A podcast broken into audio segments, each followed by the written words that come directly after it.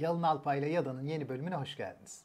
Bugün girişimcilik, marka, kent markası gibi birazcık böyle daha flu bir konu üzerinde gideceğiz. Ama konunun uzmanıyla beraber olduğumuz için iyi sonuçlar alacağımıza eminim.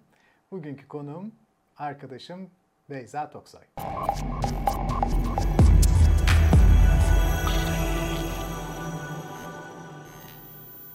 Beyza hoş geldin. Hoş buldum. Teşekkür ederim. Bu arada tabii Doktor Beyza Toksoy demeyi unuttum. Estağfurullah. Şimdi eklemiş Estağfurullah. Çok teşekkürler. Sağ ol. Nasılsın? İyiyim ben. Sen nasılsın? Ben de iyiyim, çok Teşekkür iyiyim. ederim öncelikle davet Ne ettiğin demek? için. Ben Çok teşekkür ederim naziksin. sana. Olur mu öyle şey? Senin bilgilerinden yararlanmak istedik. Sen de kabul ettin bizim için Estağfurullah. güzel olsun. O senin karşında öyle olmuyor Hayır, pek hayır, yalın. aşk olsun. Yok. Hiç Ben şey böyle yok. seninle konuşurken bakışlarından bu da ne kadar basit anlatıyor. Aşk olsun. Hayır, tamamen üstü O kuruntu. korkuyla Hayır, konuşuyorum hayır. seninle ben. Saçmalama. Sen derslerini veriyorsun bu işlerin zaten. Sağ ol, Senden teşekkür ederim. bulamayız bu konuda. Sağ ol. Bir kitabın da var. Evet. Evet, Beyza'nın kitabı Bir Girişimci Yaratmak. Girişimcilik üzerine çalışmalarından bir tanesi. Bu arada kitabımın e, isim babası da sensin. Bunu hatırlamıyorum ama evet. E, evet bir girişimci yaratmak. E, isim hakkı sevgili Yalın de Beyza içeride diyecektim ki yani ismi de daha farklı yapabilir misin? Meğer be- benim Gö- şeymiş. Görüyor musun? Kendinle demek bak sen de bir girişimci. Sen de kendinle rekabet halindesin. Bak bu iki, iki yıl oldu. İki yıl önceki sen bayağı ilerlemişsin demek ki. Şükür diyelim. Değil mi? Çok şükür. Harika. Çok teşekkür ediyorum. Yani benim Ben için çok çok ederim. Ne değerli, demek. çok özel. Ben ismini çok seviyorum. Çok sevindim. Tamam harika. Bir sonraki Mutlu oldum. kitabımda demek ki daha güzel isimlerle benimle beraber olacaksın. Aa yine benden isteyeceksin yani. Senden isteyeceğim. Benim için onur. Çok şans getiriyor. Biliyorsun bunu Türkiye Omurluk Felçleri Derneği'ne bağışladık gelirini Hmm, Sen de. yönetim kurulu üyesisin herhalde. Evet, evet gelirini de oraya bağışladık. İnşallah o anlamda da bir katkısı oluyordur. Hmm, Eski başkan Ramazan Bey'i tanıyordum Ya ben. Şimdi evet vefat Allah etti. rahmet Evet, eylesin. Yakın Baş- bir zamanda. Evet evet pandemi Covid dolayısıyla kaybettik onu. Çok da güzel şeyler yapıyorduk. Yani konumuz girişimcilikken oradan da başlayayım istersen. Ee, EBA TV'ye özellikle engelli çocuklarımızla alakalı çok güzel eğitimler veriyorduk. Hem Zoom üzerinden hem canlı yayın. Gençlik TV stüdyosunu oluşturmuştuk e, dernekte. Böyle burası gibi çok şirin bir stüdyomuz vardı. Ve tüm engelli çocuklarımız orada eğitimler veriyorlar. Biz eğitmenler onları eğitiyorduk. E, beden dili, her konuda ya da ne yapmaları gerekiyorsa, nasıl konuşmaları gerekiyorsa onlar da ilgi alanlarıyla ilgili e, eğitimler, konuşmalar yapıyorlardı ve EBA TV'de yayınlanıyordu. Kamu spotu olarak yayınlanıyordu. Çok güzel girişimleri vardı gerçekten. Yani oyunları vardı, yazıyordu, sahneliyordu. Ee, çok fazla yerde sahnelendi oyunları kendi hayat hikayesinden yola çıkarak. Ee, her sene koşular yapıyorduk. Ee, koşularımız oluyordu. Hani girişimcilik anlamında gerçekten hani burada ruhu şad olsun. Ee, çok başarılı bir insandı. Covid dolayısıyla kaybettik kendisini de. Ben de onu 2009'dan tanıyorum. Evet birlikte bir, bir iki proje yapmıştık öyle. Şimdi şöyle bir sorun var. Merak ettiğim bir şey var. Üretim sermaye odaklı olduğunda Beyza, sermaye kimde yoğunsa başka insanlar o kişinin yanında istihdam edilerek çalışma hayatına katılmak zorunda kalıyorlar. Sermaye yayılmaya başladığında insanlar kendi işlerinde yapabilir hale geliyorlar. Dolayısıyla ilk versiyonda girişimcilik o kadar kolay değil çünkü yüksek bir sermaye bariyerine çarpılıyor. Ama bugün de günümüzden bakıldığında bugün artık sermaye bariyeri kolaylıkla atlatılabilir. En azından geçmişe göre. Evet. Daha kolay kredi alınabiliyor, daha düşük sermaye ile iş yapılabiliyor. Network gibi veya know-how gibi başka e, beceriler sayesinde o bariyer daha hızlı atlanabiliyor. Üstelik de eskisi kadar büyük istihdam sağlayabilecek fabrikalar yok. Artık ürün geliştirme, ürün üretme başka dinamiklerle süslü ve otomasyon çok gelişkin. Dolayısıyla işsiz kalan, istihdam dışı kalan bir sürü insan ya hizmet sektörüne geçiyor Evet. ya da girişimci olarak ya bir e, reel üretime ya da bir hizmet sektörüne geçiyorlar. Evet. Ama girişimcilik zorunlu olarak biraz popülerleşiyor. Sence Şimdi girişimcilerin de bir kısmı tabii hiçbir şeyi hesaplamadan zorunlu girişimci olmak zorunda olduğu için bu işe baş koyuyor. Bazıları da son derece Evet. başta araştırarak. Sence girişimcilikte başa gelebilecek negatiflikler neler olabilir?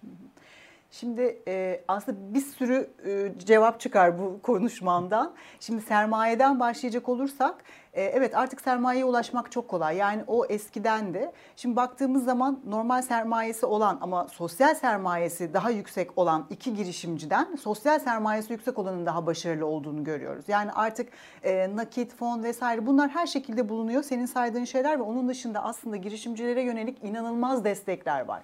Yani hibeler var, geri ödemeli, geri ödemesiz, faizsiz. O noktada o, o eskide kaldı aslında. Bir şekilde bulunuyor gerçekten. Yatırımcılar var, mentorlar var. O yüzden sosyal sermaye bir kere... E, bence önemli bir kriter. İşte senin söylediğin sorun biraz orada. Orada güçlü olması gerekiyor kişinin. Peki yani, ne kastediyorsun sosyal sermayeyle? Yani aslında network dediğimiz hani amiyane tabirle konuştuğumuz ama orada mesela güven dediğimiz unsur çok önemli. Kurumlara duyduğu güven, genel güven yani tanımadığımız insanlara duyduğumuz güven. Şimdi ben bugün buraya ilk defa geldim ama arkadaşlarımızla hemen böyle sıcak e, çünkü çok değerli ekip arkadaşlarım var ama böyle güvendik birbirimize ve güzel sohbet geliştirdik. Mesela bu bu bir sosyal sermaye sermayedir. Ben yarın öbür gün başka bir şey için buraya geldiğimde eminim bana çok iyi davranacaklar gibi. Ya da e, yakın ilişki içerisinde olduğumuz, ortak değerlere sahip olduğumuz, ortak inançları e, benimsediğimiz kişilere duyduğumuz güven. Mesela bu bu önemli. Hani girişimcilikte de öyledir ya. E, her cuma akşamı balık yemeye gittiğin bir arkadaşınla belki daha çok iş kurmak istersin. Ee, yani aynı ortak değerlerin varsa, aynı futbol takımını tutuyorsan, aynı tarz filmlerden hoşlanıyorsan beraber iş yapma değerin de o noktada artıyor. O zaman şöyle bir şey mi diyelim? E, homo economicus yaklaşımı için hı hı. önemli olan şeyler irrasyonel şeyler değil, evet. rasyonel şeyler. Ama evet. sen bize sanki irrasyonelite daha önde gibi diyorsun. Yani e, birlikte vakit e, geçirilen kişilere pozitif ayrımcılık olur. Bir insan bir insanla duygusal bambaşka bağlantıları iş dışında kurmuş olsa bile bunlar işe yansır. Belki de işte biraz önce seninle konuştuğumuz gibi tek telefonla birisine bir şey evet. rica etme ve evet. o ricanın karşılanması evet. söz konusu olabilir. Kesinlikle. Öyle bir döneme geldik. Çünkü az önce söyledin ya artık hani o girişimciliğin literatürdeki tanımı da değişti. Hani eskiden şey vardı bir işletme kurmak, bir, bir yer olsun, Hı. dükkan açmak ya da bir işte plazada bir büronun olması. Öyle bir şey yok ki artık evimizde de girişimcilik yapabiliyoruz. Bir telefonla, bir cep telefonuyla işlerimizi halledebiliyoruz. Artık mekansal anlamdan çıktı girişim. Yani tanımı da değişti. Mesela bana da şey soruyorlardı ilk başta. Bu kitabı yazdığım için ilk zamanlar, ilk yıllarda senin bir girişimin var mı? Yani, yani bir ne nasıl yani? Hani bir işletmen var mı? İşletme kurdun mu? Kâr hayır. Ama ben de bir girişimciyim. Mesela evlendiysen de bir girişimdir. Çocuk sahibi olmaya karar verdiysen de bir girişimdir. Aslında o tamamen hani zamandan, mekandan soyutlandı. Az önce senin söylediğin gibi bir mekana ihtiyaç yok ama orada da yine işte sosyal sermayeye ihtiyaç var. Bence en büyük handikap düşünmüyorlar dedin ya girişimciler. O yüzden zaten e, kuruyor ama ilgili kişileri başına getiriyor. Hep tartışılır ya yönetici midir, girişimci midir, lider midir, işte hitabet sanatı var mıdır? Ya o kadar çok kalemin bir arada olması gerekiyor ki artık girişimcilikte. Sermayeyi geçtim ben. Yani kişilik özellikleri olması gerekiyor. Yönetim becerileri olması gerekiyor. Yani nedir yönetim becerileri? Kriz yönetimi, stres yönetimi, etkin karar verme, e, ekibini idare edebilme ya da yine teknik bilgiler de olması gerekiyor. İşte bir raporlama, bir yazışma, belki biraz yazılım, belki biraz bilişim. Bence bunlarla oluyor artık girişimci. Eskinin hani param var ben girişimciyim hani böyle bir tabir vardı ya işte paramı koyarım ben bu işte ak merkezinde en üst katında promu da yakarım, bornozumu giyerim falan. Yok öyle bir mantık artık. Peki girişimci için nasıl bir tanım yapıyoruz? Şu mu girişimci?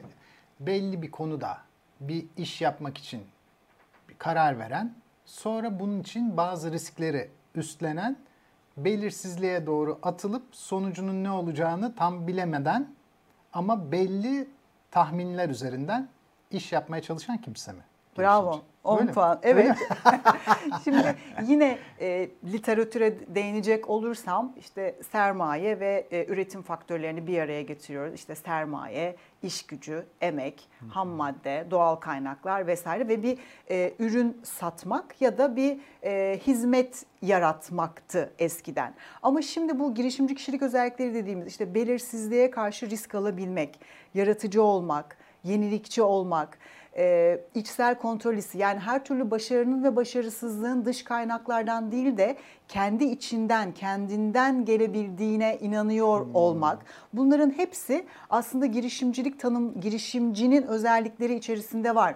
e, risk alabilmek, ileriyi görebilmek ve benim için en önemlisi mesela bunların içinde hangisi dersen ben yaratıcılık ve e, hızlı olmayı sayarım Yalın. Özellikle bunu zaten pandemi sürecinde de çok gördük. Özellikle ve kriz anı, krizler biliyorsun bir girişimci için aslında bulunmaz fırsattır. Ya yani burada illaki e, sermayesi olması da şart değil ki pandemide bunun çok güzel örneklerini gördük. E, çok enteresan aparatlar çıktı, maskeler çıktı, dezenfektanlar çıktı, değişik değişik maskeler çıktı çocuklara yönelik, kadınlara yönelik. Ne oldu mesela bir dönem herkes evinden e, Instagram yayınları yapmaya başladı, YouTube yayınları yapmaya başladı. İşte tripodlar patladı, değil mi? Işıklar patladı. İşte herkesin evinde şimdi yeşil perde var mesela. Herkesin evinde var. E ne oldu bunlar? bir anda arttı. E, orada işte yaratıcılığını kullanan ve hızlı olan ve bir, bir furya oluyor. Yani bir, o parayı kazanıyorsun ama bir daha bazı durumlarda da artık e, taklitçilerin sadece taklit olarak kalıyor ve bir şey kazanamıyor. O yüzden bence e, yaratıcı olmak ve hızlı olmak. Burada hmm. yaratıcılıkta da e, hani ben üniversitede ders veriyorum.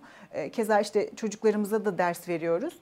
E, şöyle bir korkuları var. Bizler yaratıcılıklarını çok aslında bastırıyoruz ve frenliyoruz. Yani engel olmayalım yeter. Şimdi girişimcilik artık anaokullarda da var, ilkokullarda da var. Yani benim zamanımda biz, biz üniversitede vardı girişimcilik ama şimdi ilkokulda da var. Milli Eğitim Bakanlığı'nın her Mart ayında girişimcilik haftası var.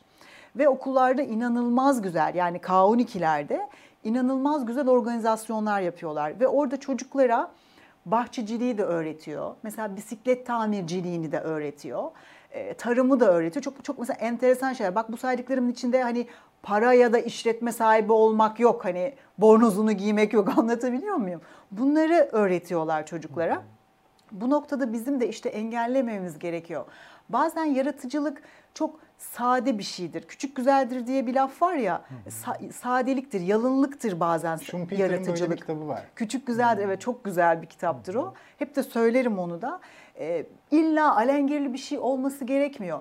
Ürün iyiyse her zaman satıyorsun. Şimdi mesela sen, e, sen evindeki koltukta da bu yayını yapsan seyredilirsin.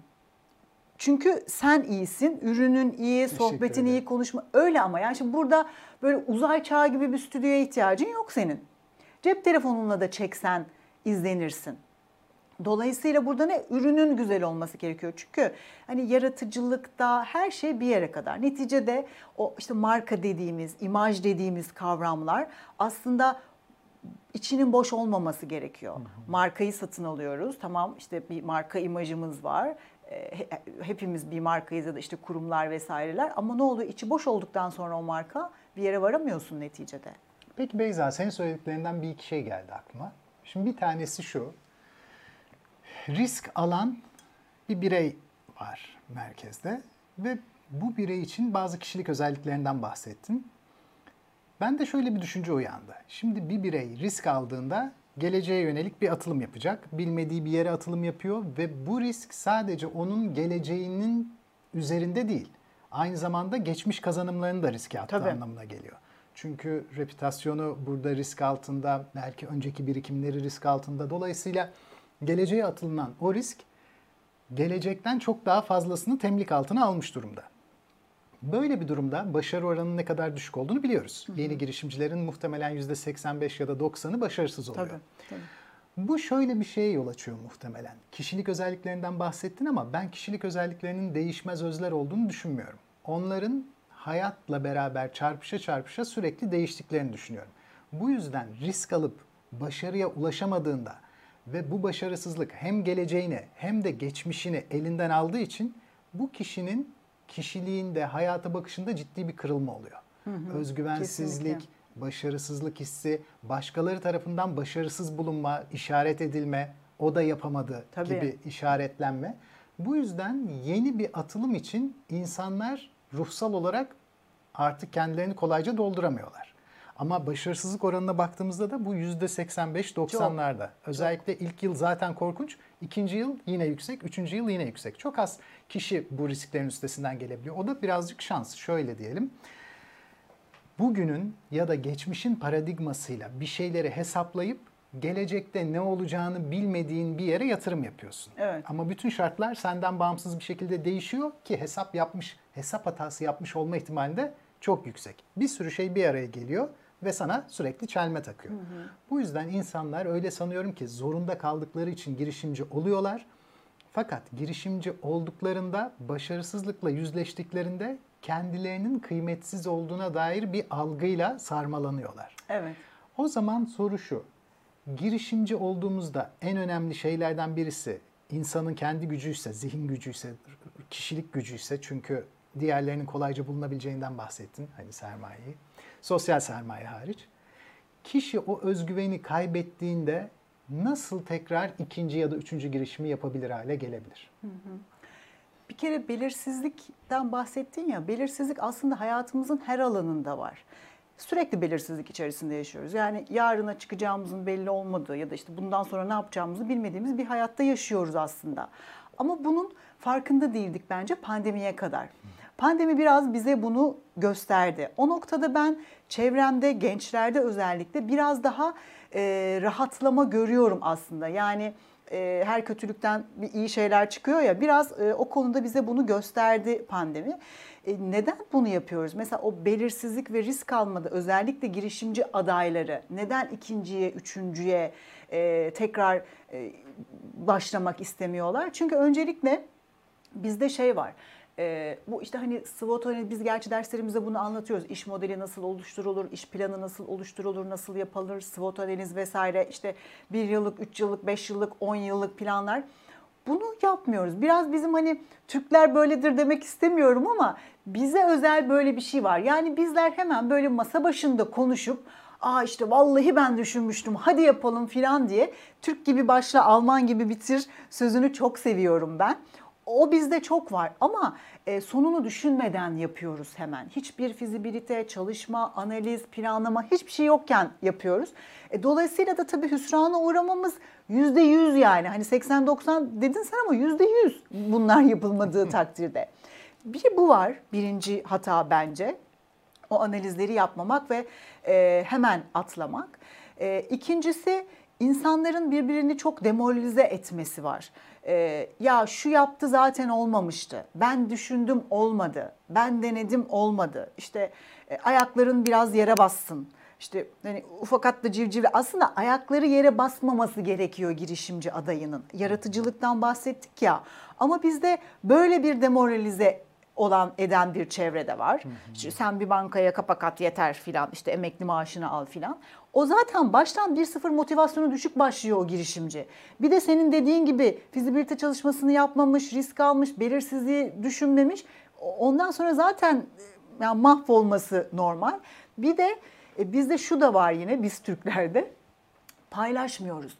Fikrimiz çalınır korkusu çok var. Ee, söylemiyoruz ama o fikirler aslında şu anda burada hepimizin beyninde binlerce fikir var aslında. Uygulamaya geçmedikten sonra bir anlamı yok ki. Bırak, paylaş, beyin fırtınası yap, beraber bir şeyler yapalım. Artıları, eksileri ortaya çıkaralım. Bizlerde böyle bir saklama huyu da var. Fikrim çalınır. Halbuki fikir üretme, uygulayamadıktan sonra fikir üretmek işin en kolay kısmı aslında. Bence sorunlar bunlar. Yani bunların e, önüne geçebilirse kişi bir de şu da var. E, biz okullarda ben başarılı girişimcileri davet ediyorum öğrencilerle sohbet etmek için. Başarısızları da davet ediyorum. Ama şöyle değil hani 1, 3, 5 denemiş sonunda başarmış değil. Başaramamış, kaybetmiş, vazgeçmiş, yok olmuş, gitmiş bir kafe açmış ya da bırakmış. Gelmiyorlar yalın. Yani gelmeleri lazım. İşte o insanların benim gençlerimle sohbet etmesi lazım aslında. Hmm. Güzel hani... bir şeye temas ettin. Şimdi bana Gramsci'nin bir sevdiğim sözünü hatırlattın. İradenin iyimserliği, aklın kötümserliği diyor. Hmm. Ee, bana kalırsa girişimci olmak çok rasyonel bir şey değil. Ee, demin ne, nedenlerini aslında az çok konuştuk. Daha çok vitalite ile ilgili bir şey. Hmm. Yaşam enerjisi, hmm. yaşama arzusuyla ilgili bir şey. Niye? Çünkü bütün şartlar düşündükçe, rasyonel düşündükçe bütün şartların aleyhine olduğunu görmeye başlıyorsun. Hı hı hı. Bir fırsat bile görsen bir yerde o fırsatın başkaları tarafından eş zamanlı olarak doldurulabileceğinden tut da başka satın alan kişilerin zihinlerinin nasıl işleyeceğine bağımlı olduğun için bilmediğin denklemde bir sürü bağımsız değişkenle karşı karşıyasın ne kadar ayrıntılı düşünürsen o kadar çok üstesinden gelmen gereken güçlük görüyorsun. Evet. Bu yüzden kötümserleşiyorsun giderek rasyonelitede. Girişimcilik bir miktar hayat canlılığı, enerjisi gerektiriyor. Yani boş ver ya üstesinden gelirim. Nasıl geleceksin? Gelirim, gelirim. İkisinin kesiştiği bir yer olmalı. Çünkü şunu söyleyebiliriz. Mesela diyelim ki yemek sepetini düşünüyorum şimdi. İlk 6 yıl boyunca hiçbir gelir elde edemiyorlar. 6 yıl boyunca böyle bir şeye sürekli para ödeyip gelir elde edemeyip bunun ruhsal yıkımıyla başa çıkabilmek çok yüksek bir vitalite gerektiriyor. Ve bence düşük bir rasyonelite. E, çünkü işliyor, oluyor, vazgeçmesi gerekiyor, vazgeçmemiş. Ve sonunda başka bir yere erişiyor. Yani bence başkalarını da motive eden şey rasyonelite değil de vitalite olduğu için vitalite yayan bir birey etrafında atmosfer ve duygu uyandırmaya muktedir oluyor. Fakat günümüzde insanlarla erişimimiz medya üzerinden olmak zorunda olduğu için çünkü hiçbirimiz bir köyde yaşamıyoruz. Birebir iletişim yok. Birebir iletişimin kaybolduğu bir yerdeyiz. Dolayısıyla kişinin evet. ürettiği vitalite medyanın içerisinde evet. eriyerek gidiyor, yok olarak gidiyor yani. O yüzden de PR dediğimiz başka bir yöntem uyguluyoruz. Ne yapıyoruz? Halkla ilişkiler için bir stratejiler dizisi. Evet. Ve bu sefer bambaşka bir alana taşınıyor iş. Ne olmuş oluyor? Bir iletişim dünyasına dönüyor. Ürettiğin ürün, şimdi sen de ters düşeceğiz burada. Sen biraz önce şöyle demiştin. Ürün iyi ise evet. Stüdyoda olması gerekmez, orada olması gerekmez. Ben de şöyle diyeceğim. Ürün çok önemli değil. Ürünün nasıl sunulduğu ve nasıl paketlendiği önemli. Hı. Ama bu sonsuz bir uzanacak tartışma. Yani Hı. kimsenin haklılık payı yok. Yani kim kimse haklı çıkamaz bundan kanıtlanamayacak bir şey yani. Ama bana öyle geliyor ki bir paketleme başkasına o ürünün hangi görünmez ideallerle, ülkülerle sarmalandığının ifadesi. Hı hı. Kendi vitalitesini, yaşam enerjisini sattığı ürün ya da hizmetle başka birisine aktarabileceğine o kişiyi veya o grubu ikna eden kişi. Hı hı. Dolayısıyla o bir hitabetçi, hı hı. söz sanatçısı, o evet. bir görselleştirme üstadı. Mesela yoğun olarak kullanılan bir bilgisayar markası işte Apple. Ee, Apple çoğunlukla görüntüsü sayesinde satış yapıyor. Yani hı hı. aynı güçteki bir PC ona göre çok ucuz, hı hı. çok uygun. Hı hı. Ama insanlar daha düşük bir işlemciyi, daha düşük bir iş yapma kapasitesini, daha estetik bir görünüm için. E, feda edebiliyorlar. Hı hı. Ve onun için daha yüksek bir ücretli ödeyebiliyorlar. Çünkü yaşam enerjisi katıyor ona. Duyguyu satın almak gibi biraz da değil mi? Bence öyle. Hem duyguyu satın alıyor hem de görünmez olan o itibarı. Evet. Ee, bizim hayatımızda bize dokunan, bizi harekete geçiren çoğu şey görünmezdir. Evet. Yani şöyle düşün, Tanrı tasarımından başlayarak Tanrı, akıl, aşk, işte demokrasi, para bunların hiçbiri yoktur. Bunlara dair fikirlerimiz vardır ama bunların gerçekleri yoktur. Bunların hepsi insan zihninden çıkan kurmaca ve başkasını ikna etmeye yarayan soyut araçlardır. Hı hı. Bir ürünü, bir girişimciyi, bir hizmeti önemli olduğuna dair başkalarını ikna edecek şey muhtemelen bu ikna sürecidir. Bir de öyle bir şey oluyor ki Beyza biliyorsun sen de. Eğer küçük bir grup ikna olursa bir şeye büyük bir grup tabii. ona ikna olmaya ikna tabii, oluyor. Tabii. İkna olmaya ikna olmak. O yüzden sanırım reklam, halkla ilişkiler, girişimciliğin en kıymetli yerleri. Düşün mesela ülkeyi yönetmeye soyunuyorsun, siyasetçi oluyorsun. Söz üretmek zorundasın. Yani yaptığım hizmetler şunlar bunlar bu etkilemiyor insanları. Davranışın, sözünü nasıl söylediğin, el kol hareketin, kendini paketlediğin versiyonun Kesinlikle. önem kazanıyor ve içeride bambaşka şeyler konuşuluyor. Ürün geliştirmede de öyle. Peki o zaman girişimcide madem bu psikolojik sağlamlık ön planda olmalı ve o vitalite içeride harıl harıl yanmalı ki etrafa saçılabilsin. O zaman sanırım ortaklı iş yapmak önemli. Fakat ortaklı iş yapmada çünkü taraflar birbirlerini ruhsal olarak yükseltiyorlar. Destekliyor, evet. Tamamlıyor. Rasyonelite işin içine girince, para bölüşümü işin içine girince birdenbire birbirlerini yaka paça evet. çekmeye başlıyorlar. Sence girişimciler... Dostumla iş yapma. Gibi, evet. bu suç ortaklığını nasıl planlamalılar? Sen girişimciliğin olması gereken tanımını yaptın aslında. İşte eskiden böyle değildi. Eskiden girişimci parayı koyuyordu. Ondan sonra az önce sıraladın ya hitabet yeteneği için başka birini o göreve hmm. getiriyordu. İşte yönetim kurulu başkanına başkasını, finansın başına başkasını. Çünkü girişimci diyoruz. E, topluluk karşısına çıkmayı beceremiyor. Yani ya utanıyor, ya konuşamıyor, ya Türkçesi, ya beden dili ama bunu geliştirmek için de çaba sarf etmiyor. Çünkü eskiden öyle bir anlayış vardı. Ben paramı koydum, girişimciyim. Benim hitabetimi başkası yapsın, işte sunumumu başkası yapsın, slaytımı başkası hazırlasın, halkla ilişkilerimi başkası, tanıtımımı başkası. Sen olması gereken girişimciyi tanımladın. Hele ki şu dönemde yani özellikle sosyal medyanın hayatımızda olduğu, sevelim ya da sevmeyelim artık her şeyin orada yürüdüğü ki pandemide de bunu gördük. Sosyal medya girişimciliği denen bir kavram oldu ve çok fazla arttı. Özellikle ev kadınları hani bu ekonomik krizde sosyal medyayı kullanarak oturdukları yerden işte bir şeylerini yaptılar, sattılar, dikişlerini yaptılar. Pek çok bu alanda da bayağı bir e, gelişme oldu. Doğrusu bu gerçekten. Çünkü artık günümüzde evet biz o duyguyu satın alıyoruz. Ben de hep şey örnek veririm. Sen Apple'a örnek verdin. Ben de mesela Harley Davidson'cılara çok örnek veririm. Mesela orada da o, o aslında o grubun bir üyesi olmayı, o, o kadar o motorlara para veriyorsun, işte bir yerlere gidiyorsun, özel organizasyonlar vesaire. O duyguyu satın alıyorsun çünkü o aslında bir, bir sürü motosiklete binebilirsin gibi. Dolayısıyla öyle bir döneme denk geldik. Ee, şöyle zannediliyor, işin kolayı zannediliyor girişimcilik. Aslında işin en zoru. Şimdi dedin ya kişi neden bir yerde çalışmıyor da girişimci olmak istiyor? Bağımsız çalışmak istiyor. Patronuyla arası iyi değil mesela. Yani iş yok zaten. İş yok zaten. Daha yüksek maaş almak istiyor. Ya da şu bile var ekip arkadaşlarıyla anlaşamıyor işte mobbing görüyor ayrılmak istiyor vesaire. Sonra ben diyor ki kendi işimi kurayım en azından az ya da çok bir de öyle bir algı var hemen para kazanılacak gibi de bir algı var. Daha çok o yüzden insanlar kurumlardan ya da işte bir maaşlı çalışma statüsünden ayrılıp kendi işini kurmaya çalışıyor. Ama bu saydıklarımızın hiçbiri eğer olmazsa ne yazık ki ondan sonra işte her şey son buluyor. Beyza ağzına sağlık. Çok teşekkürler. Ay, bitti mi? Hemen ne, ne çabuk geçti. geçti. Teşekkür ederim. Senle olunca öyle. Çok sen, teşekkürler sen, tekrar. Sen, sen, sen burayı kesersiniz. Senin için de, benim için de çok keyifliydi. Çok teşekkür ederim. Çok sağ ol. Önümüzdeki hafta Yalın Alpay'la ya da da yine başka bir konu, başka bir konuk konuşmaya devam edeceğiz.